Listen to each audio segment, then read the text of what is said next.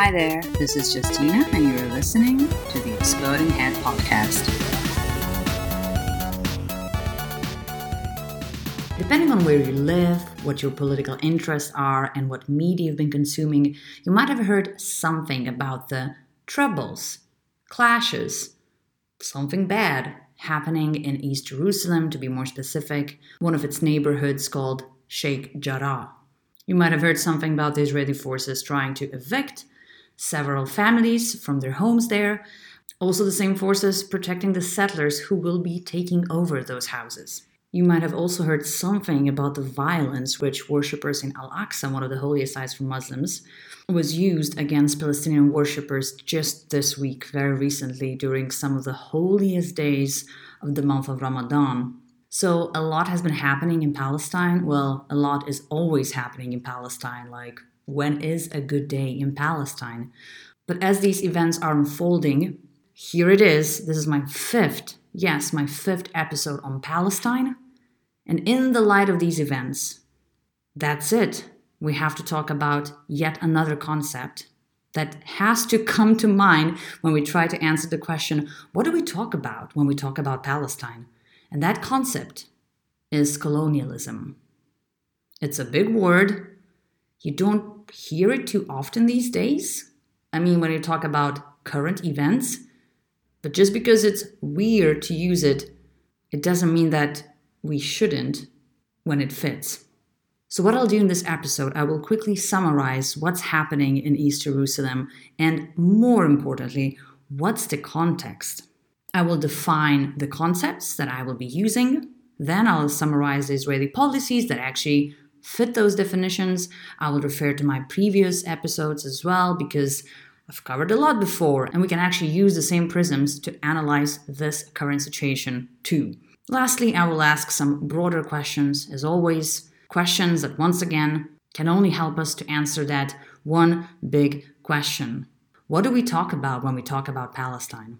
Thank you so much for being here, and let me begin. So, what's happening in East Jerusalem, and what's the context that explains it? And a very good question to ask would be why is there East Jerusalem and then is there West Jerusalem? And the answer is yes. So we have East and West. That was uh, part of the plan how Palestine got divided.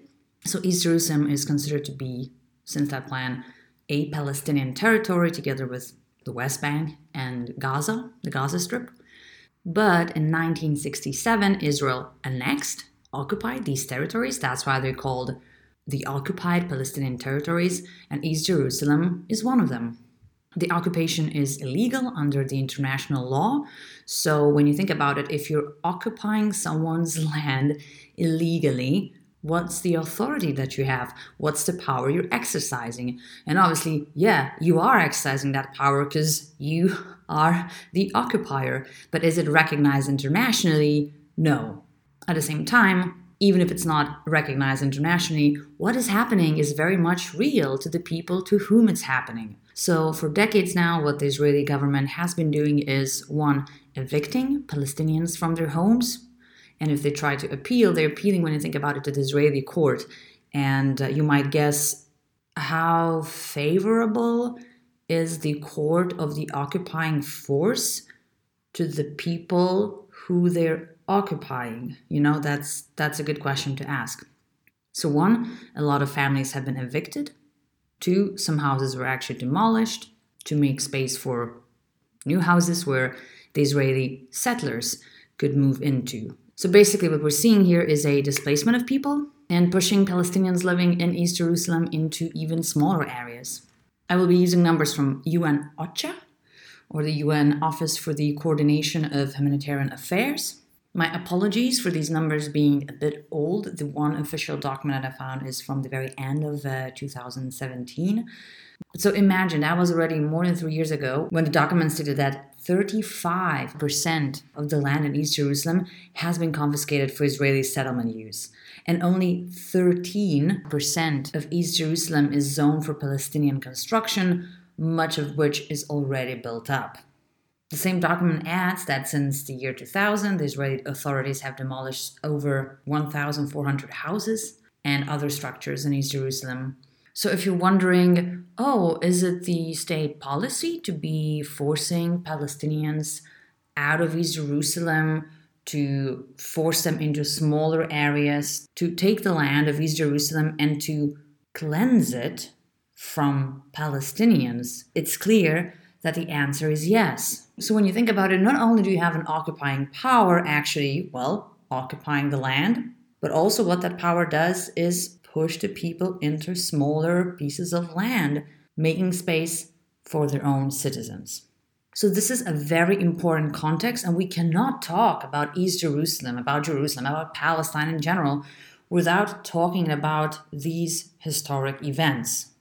And talking about the neighborhood of Sheikh Jarrah specifically, when you think about it, you have only two options here. Either the people who are living there, they've been living there for like a long time, that's one option. Another option, which is actually the case, I'm not sure about other residents of, of this neighborhood, but when the Palestinians got evicted, when the big expulsion of the Palestinians happened, when Israel was established right in 1948, well, people were forced to leave their homes. And there was a population that lived in Jaffa, which is kind of like the old Tel Aviv, so to speak, and in Haifa, which is in the north of Israel. So these families were refugees. They had to leave those areas and they were actually relocated to East Jerusalem in 1956. It was an agreement by Jordan, by the UN Relief Works Agency, UNRWA, which is now the UN agency that takes care of the Palestinian refugees in, in the region. So it was Jordan, UNRWA, and Israel who agreed that basically, okay, let's put these refugees here. So people who were already refugees, they are living for, well, many decades now. And then the Israeli settlers would motion the Israeli court, it seems, to say, oh, these properties, they belong to us, actually, that should be Jewish homes. And then if the Palestinians say, no, these are our homes, and they're trying to appeal the Israeli court, once again, imagine how favorably the court of an occupying force looks at motions by the people who they illegally occupy. Hence, we've been seeing these evictions, we've been seeing even house demolitions in East Jerusalem. This is actually nothing new. The attention that this case is getting, I think that is new. I think it's incredible. It shows the shifting of the public opinion in many countries. Why? Because people can't see what's happening in the region. So there's a little bit more of attention to what's happening in Sheikh Jarrah. But to answer the question of what's really happening, what's an even broader context, what do we have to talk about when we talk about Palestine? Well, there is an infinite amount of answers to this question. I've been trying to deconstruct to answer this question in my previous episodes, of course. And one of the prisms that we have to use, one of the concepts that we have to talk about when we talk about Palestine, is colonialism. It's colonialism, and to be more specific, it's settler colonialism. And let me give you the definitions of these concepts and the reasons, the examples of why these concepts have been used already to describe what's happening in the region. This is nothing new. And I want to start by saying that I understand it's really strange it's really uncomfortable, definitely. It's really weird to be using the word, the term colonialism when we talk about this century, right? I know that the association we have with this word is something from the past, and thankfully, we aren't using this word a lot to describe what's happening anywhere in the world these days. And yet, when we talk about Palestine, it's tragic. It's tragic that we have to use this word. So, what's the definition? What's the difference between just colonialism and settler colonialism, and how come it applies to Israel? So, a very basic way to define colonialism as a process is, you know, people come to a foreign land, they take the land and they abuse the locals. I know this doesn't sound very scientific, but this is how I've been using this term, right? And then settler colonialism is a type, I guess we can say, of colonialism. And the difference would be this, as Patrick Wolfe and other scholars have identified. I'm going to link these articles also in the article that surrounds my podcast episode, as all my other references too. So don't worry, we can read about these concepts later on, of course. But so if regular colonialism is we come to the land, we take the resources, we abuse the people, the people become the labor force. And obviously, we know that what happened in, for example, the whole South America, that resulted in the biggest genocide in history. So, obviously, it's not just that the locals work for us, but other things that we do to the locals. So that's colonialism, okay.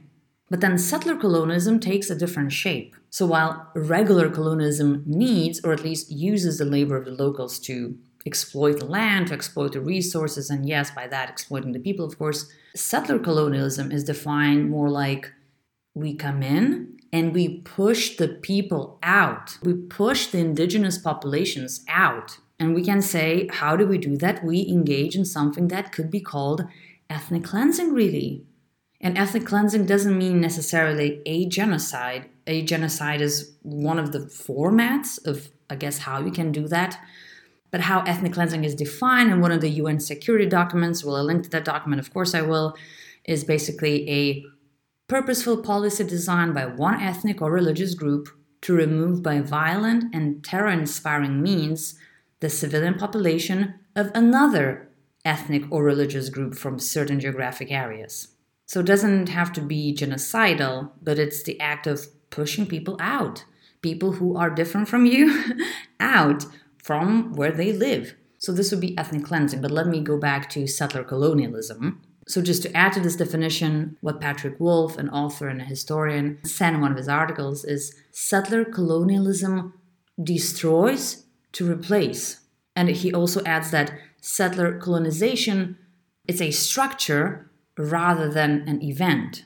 So it's a system that perpetuates the erasure of native peoples, basically. And that erasure becomes the precondition for settlers to expropriate, to take the land and other resources that come with the land. So, colonialism, you work for us, settler colonialism, you go away. And as other articles indicate how that's done, hey, you displace the indigenous population through settlements. And this is where I want to point your attention to the very language that we're using already. Uh, when you think about it, to be using the word settler, Israeli settlers, that sounds weird, no? We're not used to using this language because, once again, because it seems very archaic. But it's interesting that even the language that we're using, it actually cannot hide what it is. It cannot pull some 1984 type trick on you by naming it somehow differently. No, these are settlers. And I also want to ask you to do one thing. If English is not your native language, like for example it is in my case, see for yourselves, double check if you don't know it yet, how the Israeli settlements are actually translated into your own native language. Because when you think about it in English, like, okay, a settlement, how else you can call it? It's a colony. It's a colony. You're colonizing lands of the indigenous populations. In my own language, I have to say, in Lithuanian, the word that is being used for settlements, but specifically Israeli settlements, it's so weird.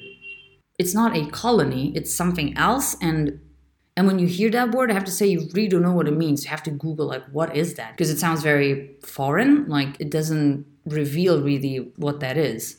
So I'm not sure if that was chosen on purpose or what the hell.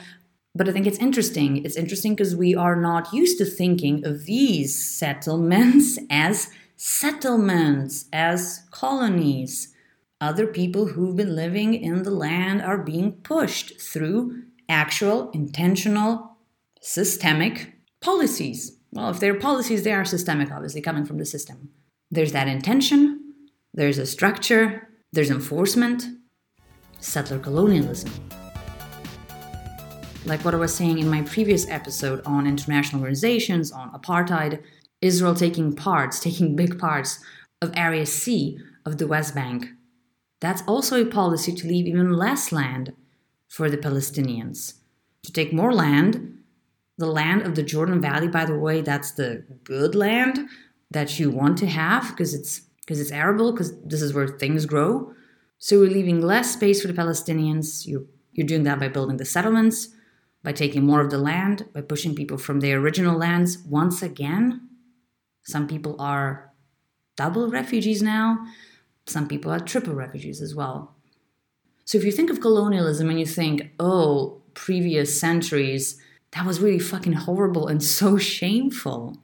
To go back to one of my episodes about hypocrisy, if you think that was appalling, and if you're not being a hypocrite, you should be appalled by what's happening in the occupied Palestinian territories. Like I said in that episode, you cannot have it both ways. If you don't like colonialism, you should also not like it here. There should be no, yeah, but the Palestinians, you know, there should be no, yeah, but the Palestinians. You should just be against it.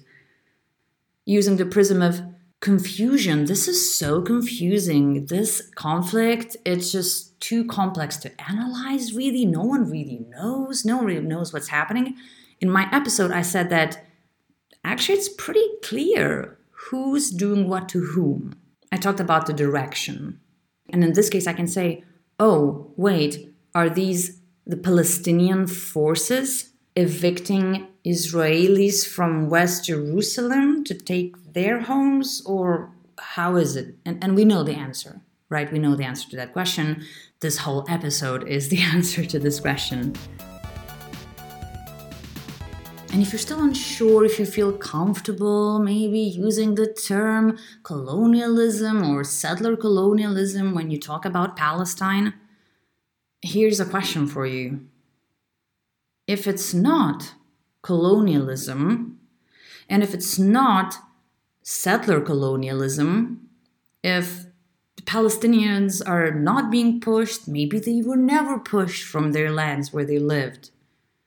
Why do we have why do we have and this is just the registered ones over 5 million registered palestinian refugees registered where with whom with unrwa which is once again the un relief and works agency for palestine refugees why do we have more than 5 million registered refugees why do we have and this is what's managed by unrwa 58 refugee camps for Palestinians, in which a million and a half Palestinians live in Jordan, in Syria, in Lebanon, in Gaza itself, in the West Bank, and in East Jerusalem. If it's not settler colonialism, who are these people? Why are they living in these camps that resemble very poor areas of just towns with usually not great infrastructure and what to talk about access to different kinds of opportunities. It's just not logical. We cannot have refugees if there was no event, no structure, even that pushed them out of their lands. What is that structure, as Patrick Wolfe would say? Not an event, but a structure. What is that system? What is that process? And we have to say, oh, it's colonialism. My God, in the 21st century? Colonialism? Yeah. You would think that one wouldn't be recording a podcast on settler colonial practices and policies in 2021. I understand. It's very strange. It's very strange for me. I'm not glad that I get a chance to talk about colonialism these days. you know? No. And now, finally, the last part of my podcast what are the broader questions we have to ask? And I can think of a couple at least. One, it is interesting to see how the media will be covering the clashes, as they say, the troubles, whatever, you know, what's happening in East Jerusalem, what's happening in Palestine in general. Because, yes, we can see that the public opinion is shifting. Will it be enough for governments? to actually take any significant action? Can we finally talk about sanctions? Can we talk about some kind of meaningful boycott coming from more countries? So, how the media will be covering, and if countries, the actual governments, if they take into account what their citizens might be angry with, if because of that they take meaningful action and impose something onto Israel. That's one big question. And the second question is something that I could have been asking at the end of all of my episodes on Palestine, really, is will that shifting opinion, will what's happening now in East Jerusalem and in Palestine in general, every day, I didn't even mention the misery in which people in Gaza live and how insane of a crime that is. I didn't mention that. But so the question is will that be enough to create pressure internally and externally, not to Israel, but to the states? So the states, so America, stop supporting Israel by giving those 3.5 3.8 billion dollars in aid every year to Israel? Will it stop vetoing every significant resolution in the UN? So basically, will it stop protecting and supporting Israel? Because as long as that support is flowing, it's very difficult to expect any kind of significant change. Thank you so much for listening to this. I know it was a long episode, but I hope, as always, that you found it interesting, that you've learned something new. And who knows, maybe it will even inspire you to speak out against something that you, I hope, don't agree with. Maybe you'll add a hashtag somewhere. Maybe you'll sign a petition. Maybe you'll go and march somewhere. But I think it all starts with that knowing. It all starts with that deeper understanding. And this is exactly what I hope to achieve with this episode. So I hope I did. Thank you again, and I'll see you next week.